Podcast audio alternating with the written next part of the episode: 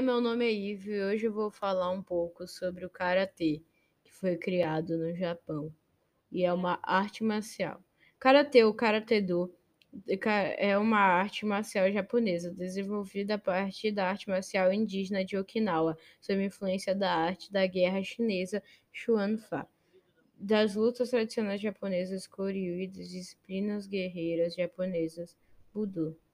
A influência chinesa foi maior inicialmente durante o desenvolvimento, variando em um paradigma primitivo de simples luta com agarrões e projeções, para um modelo com mais ênfase em golpes traumáticos, e se fez sentir nas técnicas dos estilos mais fluidos e pragmáticos da China meridional.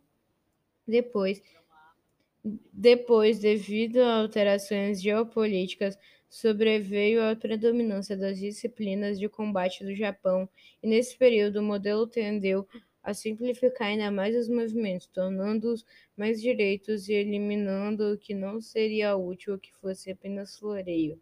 O repórter técnico da arte marcial abrange principalmente golpes contundentes nos pontos vitais, atemi waza, como pontapés, socos, joelhadas, bofetadas, etc., executadas com as mãos desarmadas. Todavia, técnicas de projeção, mobilização e bloqueios, nage, asa catami, okiwaza, também são ensinadas com maior ou menor ênfase, dependendo de qual estilo ou escola se aprende a arte. Muito obrigado por me ouvir até aqui e tchau.